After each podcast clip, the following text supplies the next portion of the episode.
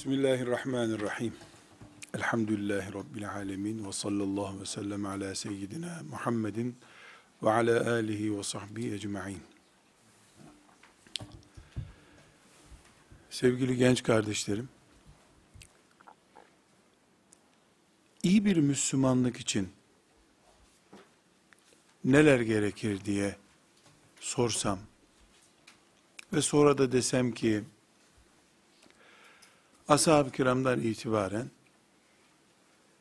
bizden önceki Müslümanları da örnek gösterebilirsin. İyi bir Müslümanlık için ne lazım? Alim olmak istiyorsan Müslüman alim, o açıdan. Mücahit olmak istiyorsan o açıdan. Zekatlarıyla hayırlar yapan bir zengin olmak istiyorsan o açıdan. Siyasetiyle ümmeti Muhammed'e yön çizen bir siyasetçi olmak istiyorsan o açıdan, kulluk açısından iyi bir Müslüman olmak için ne lazım diye sorsam, buradaki anketi merak etmiyorum. Neden? Çünkü bu anket hemen hemen her yerde cevaplar aynı. Güzel Kur'an bilmek lazım. Siret-i Nebi okumak lazım. Fıkıh bilmek lazım. Bir mürşit bulmak lazım. Müslüman cemaat içerisinde olmak lazım. Sabah namazına kalkmak lazım ki Allah akşama kadar zimmetinde tutsun seni. Hadis-i şerif buyuruyor ya, sabah namazını camide gidip kılana Allah'ın zimmetindedir diyor. Yatsı namazında da sabaha kadar Allah'ın zimmetinde oluyor. Çok kitap okumak lazım. Böyle cevaplar da çıkabilir. Tasavvufa girmek lazım. İyi bir vakıfta bulunmak lazım. Onlarca cevap çıksın. Hiçbirine yanlış demeyeceğim. Elbette iyi bir Müslümanlık için mesela Kur'an okumak da yetmez, hafız olmak lazım derim. Bukhari'yi ezberlemek lazım deriz. Ama ben sizinle bugün genç kardeşlerim olarak inşallah Rabbimin lütfuyla ümmetimin yarınki güçlü müminleri olarak başka bir noktayı dolaylı bir yoldan size göstermek istiyorum. Peygamber aleyhisselam efendimizin döneminden örnek alalım dedik. Kur'an vardı. Mürşitleri Resulullah sallallahu aleyhi ve sellem vardı. Kuvvetli bir cemaatleri vardı. Doğru. Bunlara itiraz edecek bir hal. İyi bir Müslümanlık için bir cemaat içinde olmak lazım. Bunu nasıl inkar edeceğiz? Doğru bu. Ama güzel kardeşlerim, başka bir başlık açmak istiyorum. İlim, cemaat, kardeşlik, hangi isim altında düşünecekseniz serbestsiniz. İyi bir Müslümanlık için size bunların hepsinin aktif halde olmasını sağlayacak moral lazım. Talebe iken de moral lazım, ilim adamı olmak için. Cihat etmek için meydana çıktığınızda da moral lazım, iyi bir mücahit olmak için. Hatta ve hatta şöyle, evliliği Allah liteskûnû ileyha diye tanıtıyor bize, değil mi? Kadınlar sizin huzur bulmanız için yaratıldı, evlenin, huzur bulun diyor. Onun için bile moral lazım. Diyebilirim ki bugün Müslümanların bir halifeye ihtiyacı tartışmasız bir gerçektir. Ama halifeyi moralli Müslümanlar görecektir. Şeytan elimizden halifemizi almadan önce moralimizi almıştır. İnönü Allah'tan hak ettiğini bulsun. Ezanımızı susturmadan önce o ezanla moral bulacak kafa bırakmamıştır bizde. Biz Elif cüzünden önce moralimizi kaybettik. Ashab-ı kiram da kolu kopan yerde, göğsüne mızrağın battığı yerde hala moralliydiler. Kur'an-ı Kerim'de ikra emrini okuyoruz. Cihad emrini okuyoruz. وَلَا تَحْزَنُوا emrine dikkat etmiyoruz. Moralinizi kaybetmeyin Allah buyuruyor. Çünkü moralsizlikten sonraki süreç فَتَفْشَلُوا وَتَزْهَبَ رِيحُكُمْ bozulursunuz, gücünüz kaybolur. Kur'an'da bir tane mi moral ayeti var? Ya yarım tane de olsa Kur'an ayeti değil mi bu? Halbuki bir tane değil. يَعِدُكُمُ الْفَقْرَ وَيَأْمُرُكُمْ بِالْفَحْشَاءِ fakirlikle korkutuyor. Yokluk tehdidinde bulunuyor şeytan diyor. Allah Darüsselam vaat ediyor. İblis selam diyarının kaybedileceği altyapılarla tehdit ediyor. Onlarca ayetten şehadeti tatlı hale getiren ayet ve hadislerden Ebu Bekir radıyallahu anh'ın her şeyi verdim ya Resulallah demesinin sebebini incelerken ashab-ı kiramın düğüne gider gibi ölmeye gidişlerindeki insan psikolojisini tahlil ettiklerinde biz Ravza-i Mutahhara'ya gittiğimizde Medine'de anladığımız şeyle onların Resulullah sallallahu aleyhi ve sellemin kendisini veya kabri şerifini gördüğünde anladığı şey arasındaki fark, üzerimizdeki etkileri, o etkinin hayata yansıması moral kelimesinde bitiyor gençler. Bugünkü yaygın diploma perestliğin aslı da moralsizliktir. Ashab-ı kiramın o muhteşem şahsiyetleri tevekküllerinden kaynaklanıyordu. Fakirlik korkuları yoktu. Allah'a tevekkül ediyorlardı. Ölümden korkmuyorlardı. Ölürken zevk alıyorlardı. Fuztu ve Rabbil Ka'be diyen adamın gücü nereden geliyor? Aynı delikanlılık bizde de var. Hatta edebiyatı bizde daha fazla onun. Realitesi yok. Çünkü neden? Biz tevekkül dediğimiz zaman cevabını bulamadığımız sorular sorarız hep. İyi de tevekkül edeceğim de işte diploma olmayınca Diyanet iş vermiyor. Bizim tevekkülümüz, ibadetimiz, Allah'a itimadımız kavramsal değerdir. Kavram olarak önümüzdedir bunlar. Ashab-ı kiram ise realiter gerçekler olarak gördüler onları. وَعَلَى اللّٰهِ فَلْيَتَوَكَّلِ الْمُؤْمِنُونَ ayetini biz okuduğumuz zaman, müminler Allah'a tevekkül etsinler dediğimiz zaman, elbette ediyoruz da imanın altı şartını biliyoruz ve kabul ediyoruz. Kadere inkar edenlerden de değiliz elhamdülillah deyip teselli buluyoruz. Ama bu ayeti duyanlar evlerine gidip deyim yerinde olsun diye, böyle yani edebiyat diye anlatıyorum, ayak üstüne atıp getir bir kahve içelim hanım deyiverdiler. Yani kahve onlarda yoktu ama işte bizde keyif anlamına kullanılıyor ya, getir bir kahve içelim diye. Bir kahve içtiler. Niye? Allah var diye dert etmediler.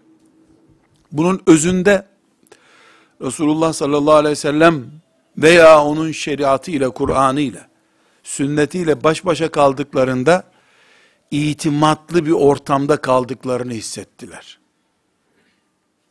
Buna moral diyoruz.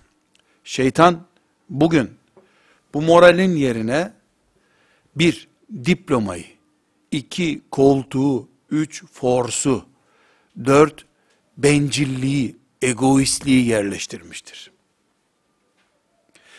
Egoist bir toplum olunca da cemaatin rüyada bile görülemeyeceği kadar uzağında kalmış olduk. Uhuvvetimiz yok bizim. Niye uhuvvetimiz yok? Ortada bir cemaat idraki yok ki uhuvvet olsun. İlimden haz almak için de moral gerekiyor. Cihadı Allah için şehadet niyetiyle, şehadet arzusuyla yapmak için de moral gerekiyor. Dünyada zaten iki türlü insan ölüme koşabilir. Birincisi uyuşturucu almıştır, gözü dönmüştür. Ölüyor mu yaşıyor mu anlamıyordur onu zaten. İkincisi de Allah'ın şeriatında ve cennetinde fenayı bulmuştur. Cennette hissediyordur kendini. Sevban gibi kendimi bu gece cennette hissettim, Allah'ın arşını seyrettiğimi gördüm diyecek bir delikanlı olmuştur. O da mümindir. Bugün gençler şeriat ilimlerini elhamdülillah ashab-ı kiramdan daha fazla okuyoruz. Ümmetin hafızası durumundaki Ebu Hureyre radıyallahu anh'tan daha fazla hadise muttaliyiz. Bunu unutmayınız. Ebu Hureyre'den fazla hadis biliyoruz.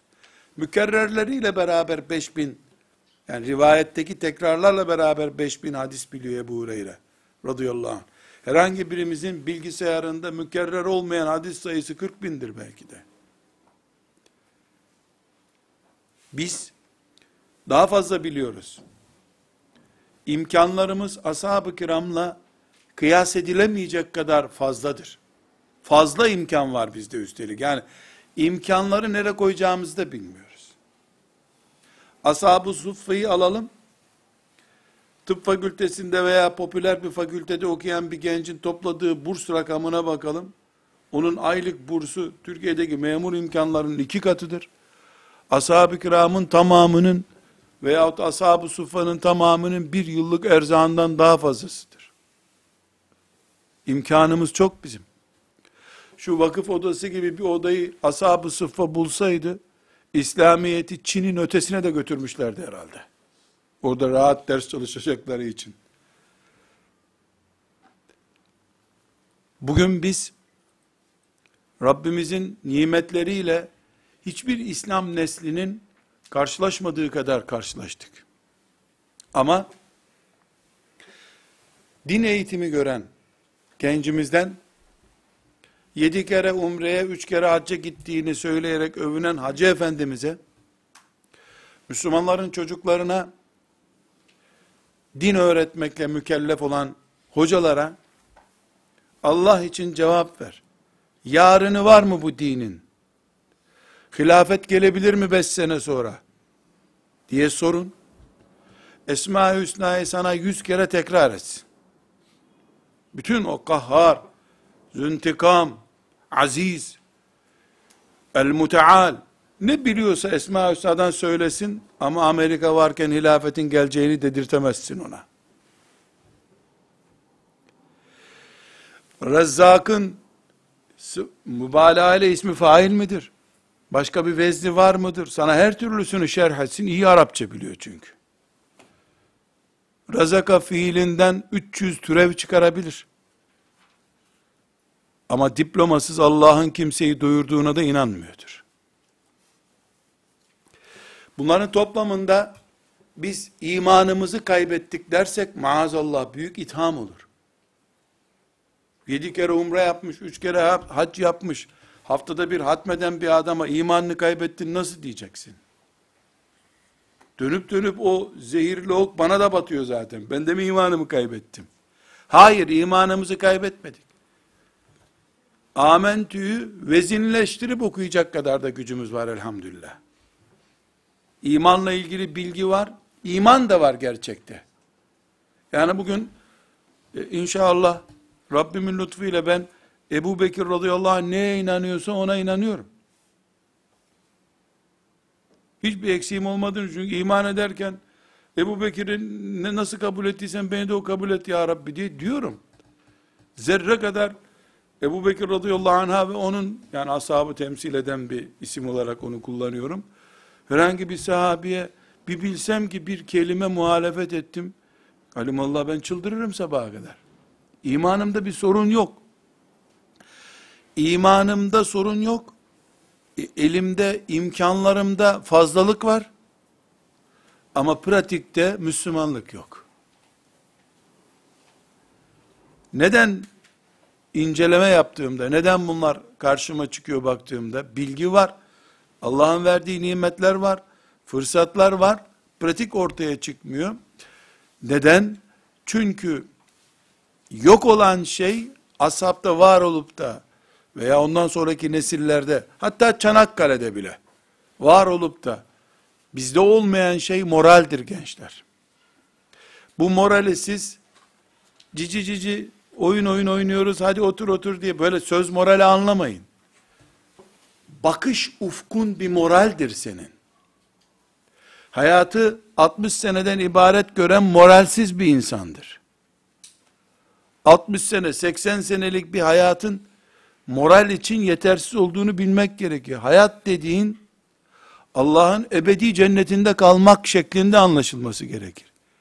O zaman sana mızrak battı mı, Fuztu ve Rabbil Ka'be diye bağırırsın. O mızrağı sana fırlatana belki de teşekkür edersin. Hayatı kısır anlamak, başımıza örülmüş büyük çoraplardan birisidir. Yani bir Ebu Cehil'in iman edemeyiş nedeni buydu. Yani kaç senem var ki bunu da bir Muhammed'in kontrolüne vereyim diye düşündü aleyhissalatü vesselam. Hayatı bugün 60 seneden, 80 seneden, 100 seneden ibaret zannetmek. Bir. İki, Allah'ın yarattığı bedeni ve Allah'ın verdiği fırsatları değil, toplumun empoze ettiği istekleri kesiştirme, bedenle bir araya getirme hastalığı. Ben ancak şu işleri yapabilecek bir bünyeyle yaratıldım. Ama toplum doktor olmayı ilahlaştırmış. Doktor olmanın dışında hiçbir işi benimsetmiyor. Müslüman bir anne, mümin, iman iddiası var. Belki tasavvufa dahli var. Ama kızı doktor olmazsa anneliğinin boş annelik olacağını düşünüyor.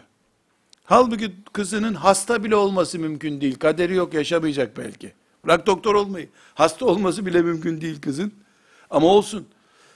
Bizi Allah şu kainat düzeni içerisinde bir yere oturtmuş. Kimimizi çoban, kimimizi bakkal, kimimizi marketçi, kimimizi doktor, kimimizi camide imam, kimimizi bir medresede muallim, kimimizi kitap yazacak birisi, hepimizi bir iş için yaratmış. Fakat biz yaratıldığımız şey için değil, zevk alacağımız ve toplumun empoze ettiği şey için yaşamak istiyoruz. Ne elimizde fiziki bir kabiliyet oluyor o zaman, çünkü neden? Patates yemeğini şeftaliden yapmak istiyoruz, birbirine benziyorlar nasıl olsa diye. Patatesten yemek yapılıyor, şeftaliden hoşaf yapılıyor. Patatesten hoşaf yaptığımız zamanki çelişki, şeftaliden yemek yapmaya çalıştığımız zamanki çelişkiye benziyor. Şeftali farklı, patates farklı, ikisi de nimet ama. Dedik ki, bir, hayatı bu hayattan, 60-80 seneden ibaret zannettiğimiz için, ölüm gözümüzün önünde ürkütücü bir huyala gibi duruyor ve bizi moral olarak çökertiyor.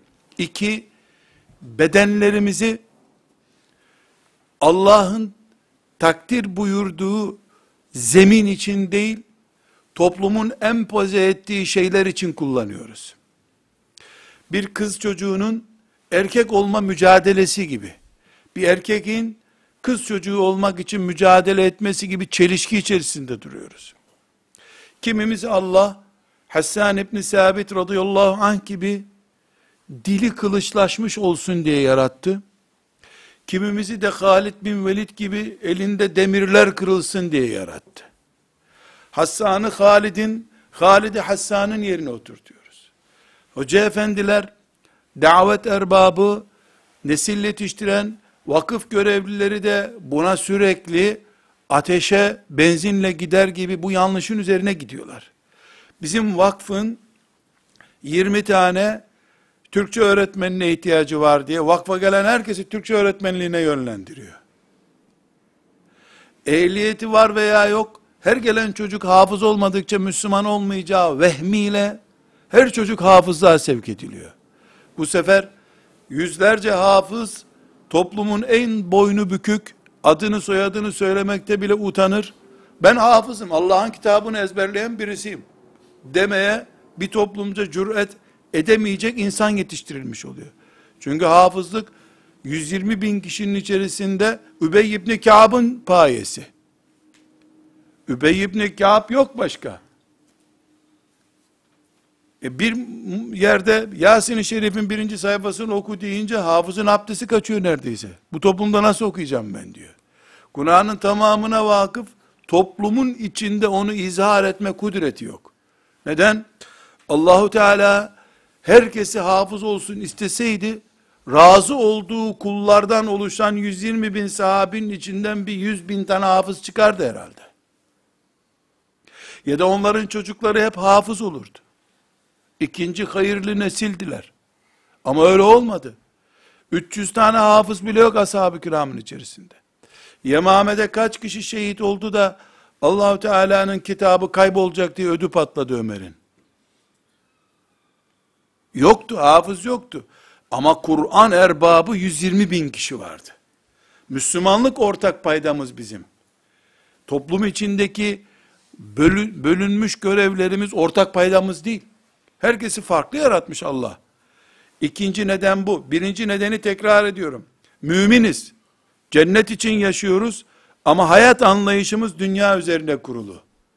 Böyle berbat, fasit ve fasık bir anlayış genciyle, ihtiyarıyla Müslümanların zihnine oturtuldu. Ne yazık ki.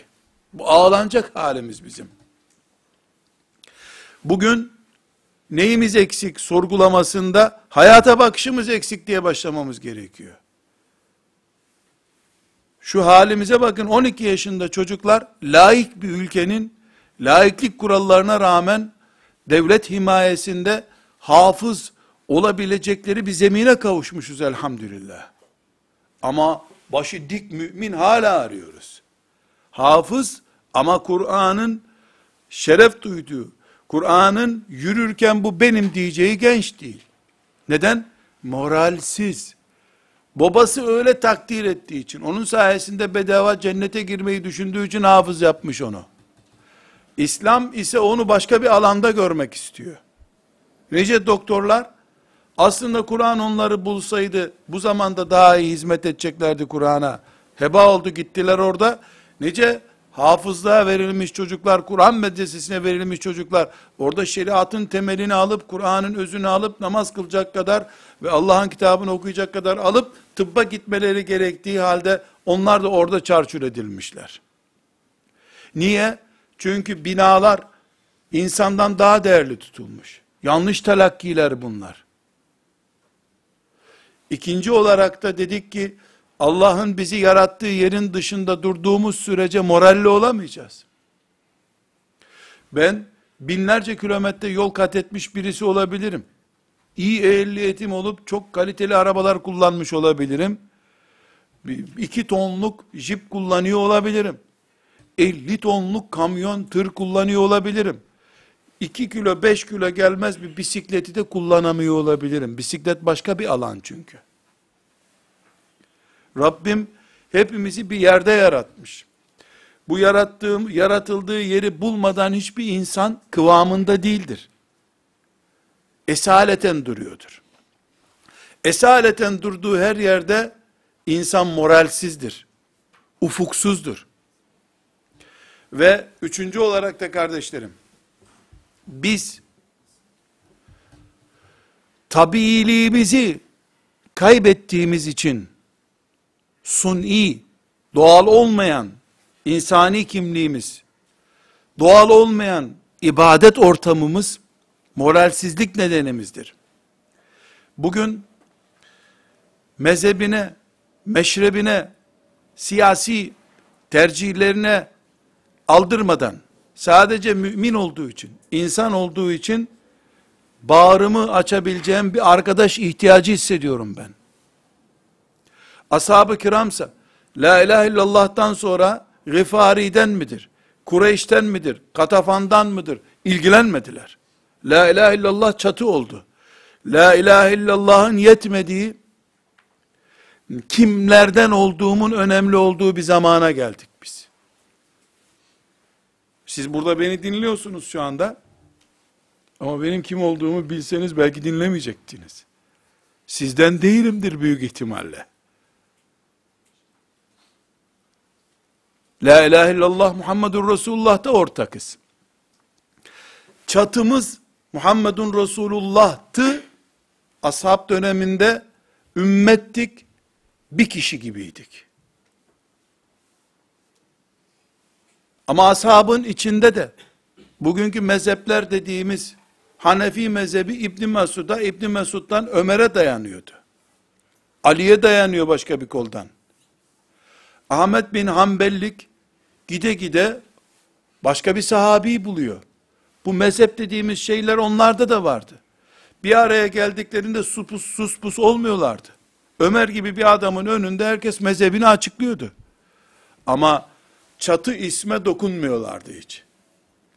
Alt katlarda kendi görüşlerini açıklıyorlardı. Çatı herkesin ortak paydasıydı. Bugün Müslümanlar olarak biz bu çatıyı zedeledik. Zedelediğimiz için moralsiz Müslümanız. Bugünü de yarını da yaratan Allah'tır dediğimiz halde yarın güvenimiz yok hiçbirimizin. Neden? Çünkü mümin olarak İslam'ı en üst çatı görmeyi, müminleri de bağrımızı bağrına açacağımız, onun bağrında yer bulacağımıza inandığımız kardeşlerimiz olarak göremiyoruz. Bu 3 milyon insanın hac yaptığı Mekke'de de bir garipliğimiz bizim. Resulullah sallallahu aleyhi ve sellemin kabri şerifini ziyaret ederken de hissettiğimiz garipliğimizdir. Herhangi bir camide namaz kılarken de kolunu az yukarı bağladı veya az aşağı bağladı diye, aman bedenime değmesin çarpılırım diye Müslüman namaz kılarken bile ellerini benim koyduğum yere koymadı diye müstehcen gördüğüm, mikrobik bir varlık olarak gördüğüm adam haline gelmiştir. İslam ve İslam'ın en büyük şiarı namaz, İslam'ın mukaddes mekan dediği camide birbirimize omuzlarımızın değmesini bile sakıncalı hale getirmiştir. Bu ufuk darlığıdır. İnsanın kederini ve gamını paylaşacağı en mübarek ortamdaki, camideki mümin kardeşlerini kaybettiğinin belgesidir. Bu bir moralsizliktir. Herhangi bir tanemiz şu koca kıtalarıyla şu dünyada tek başına yaşayabilir mi? İnsanın ödü patlar. Korkudan ölürsün zaten. Herkes öldü, tek kaldın. Sana Azrail gelmesi de ölürsün herhalde sen. Müslüman olarak da bu kadar vahşi bir ortamda tek kaldığımı hissettiğim zaman ben moralsiz olmayacağım da kim moralsiz olacak? Bu kimliğimiz ticarette karşımızdadır. Evlenirken karşımızdadır. Bir yerde medresede, fakültede okurken karşımızdadır. İki Müslümanla ilişki kurup muhabbet içine girdiğimizde bile sesimi kaydediyor mu diye tereddüt edebiliyoruz. Sesin kaydedilirse edilsin ne olacak diyemiyoruz kendi kendimize. Bir moralsizlik, bir ürkeklik, bir gelecek endişesi. Allah'a rağmen, Allah'ın kulu olduğuma iman ettiğim halde, Allahu veliyyüllezine amenüye rağmen, iman edenlerin velisi Allah'tır. Buna rağmen, bunun en doğal sonucu da kardeşlerim, dinimizin fedakarlık gerektirdiği bir yerde fedakarlık yapamıyoruz. Gençliğimi feda etmem gerektiği yerde yapamıyorum. Mal vermesi gerekenler veremiyorlar. Ne olacak bu mal diye merak ediyorlar. Vaktimizden bile feda etmekte zorlanıyoruz. O zaman dönüp, güzel kardeşlerim, bizim yaşımıza göre sizler biraz daha geleceğe imza atması açısından önü açık insanlarsınız. Ağabey yerinde görerek kendimi, size şunu söylemek isterim bugün. Abdestinizin bozulmasından namazınızın nasıl etkileneceğini biliyorsanız, aynı şekilde bozulmuş morallerinizin de Müslümanlığınızı etkileyeceğini unutmayın. Aksi takdirde inna Allah iştara minel mu'minine, Allah müminlerden satın aldı diye başlayan ayeti okuyup rahatlayamazsınız. Şehitleri ölü zannetmeyin ayetinde bir anlam çıkaramazsınız. Eşeddu hubben lillah, müminler en çok Allah'ı severleri anlam veremezsiniz. Anlamlandıramazsınız.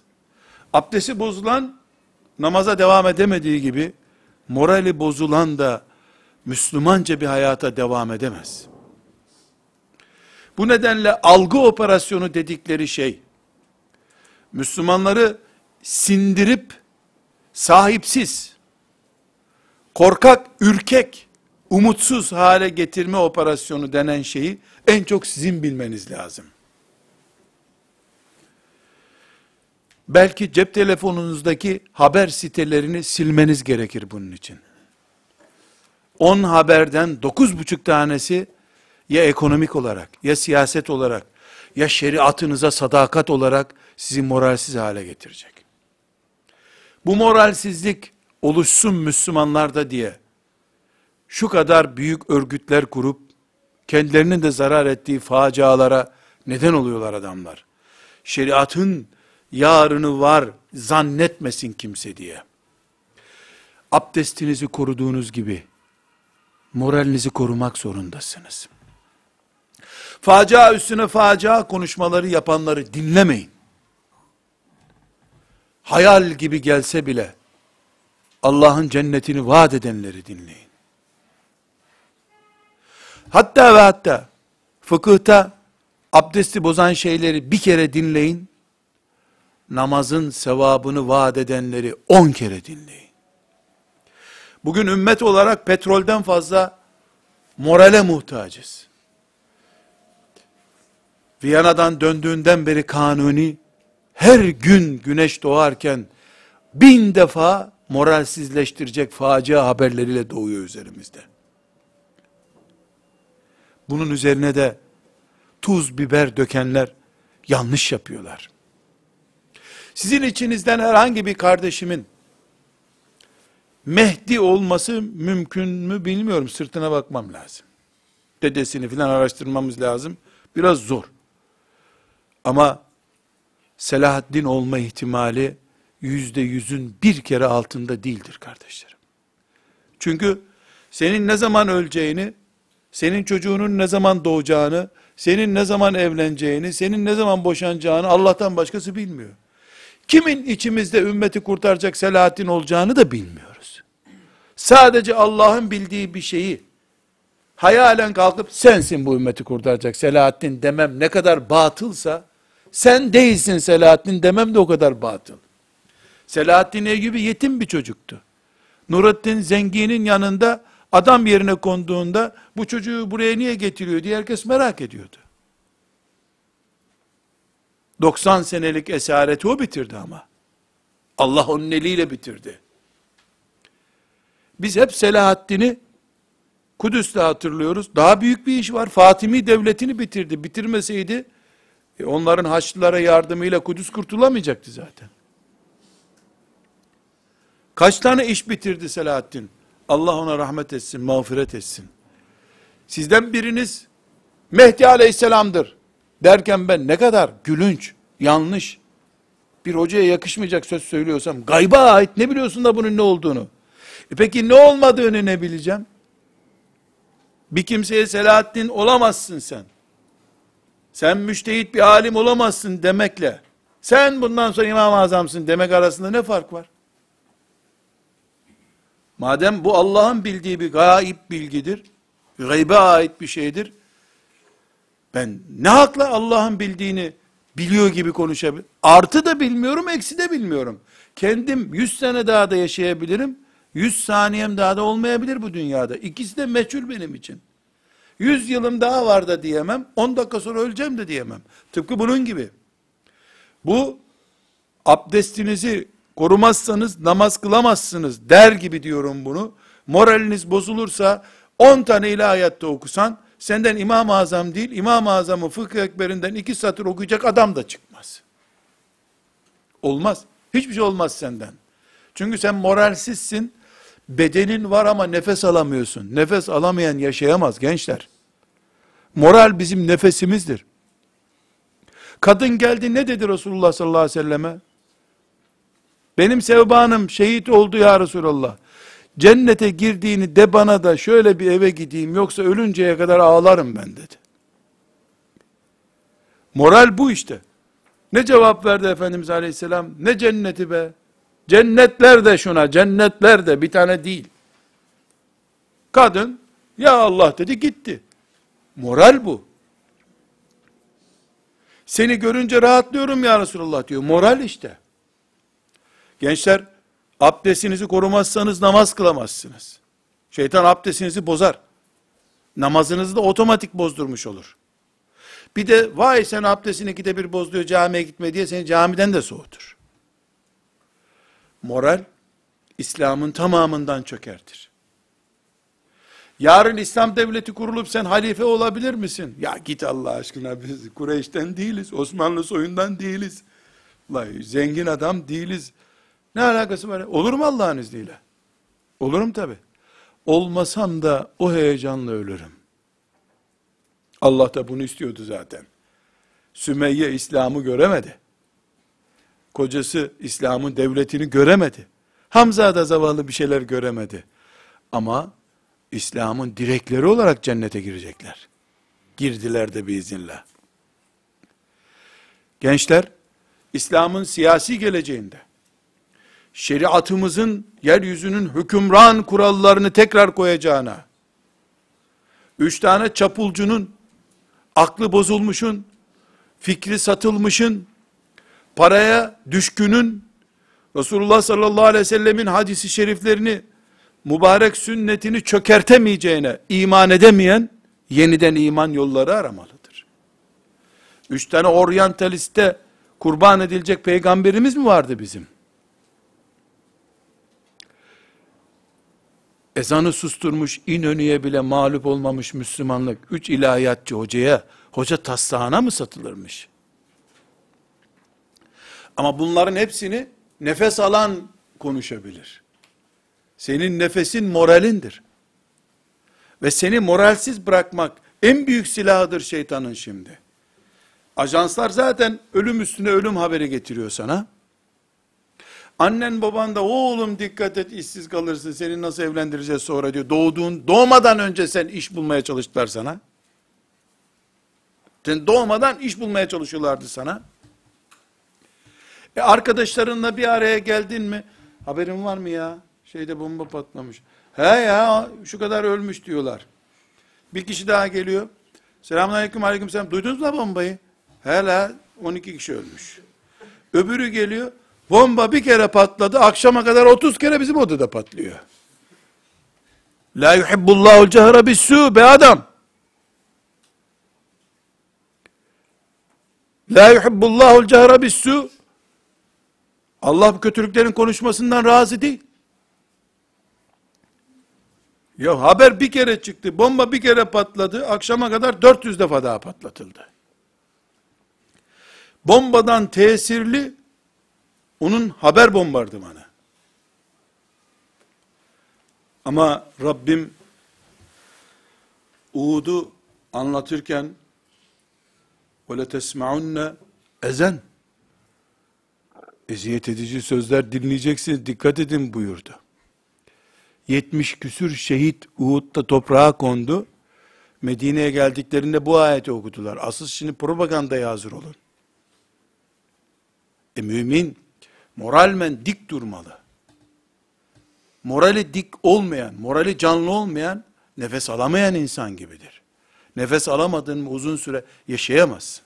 Onun için güzel kardeşlerim, alim olmak istiyorsanız, Allah size bir derece ilim verir. Ya Ebu Hanife kadar verir, bir şey verir, dilediği kadar verir. Ama bunu elde etmek için ise medreseden önce, zihninizin onunla kaynaştığı bir nefes alacağınız moraliniz lazım. Moral burada hangi manada kullanıyorsan.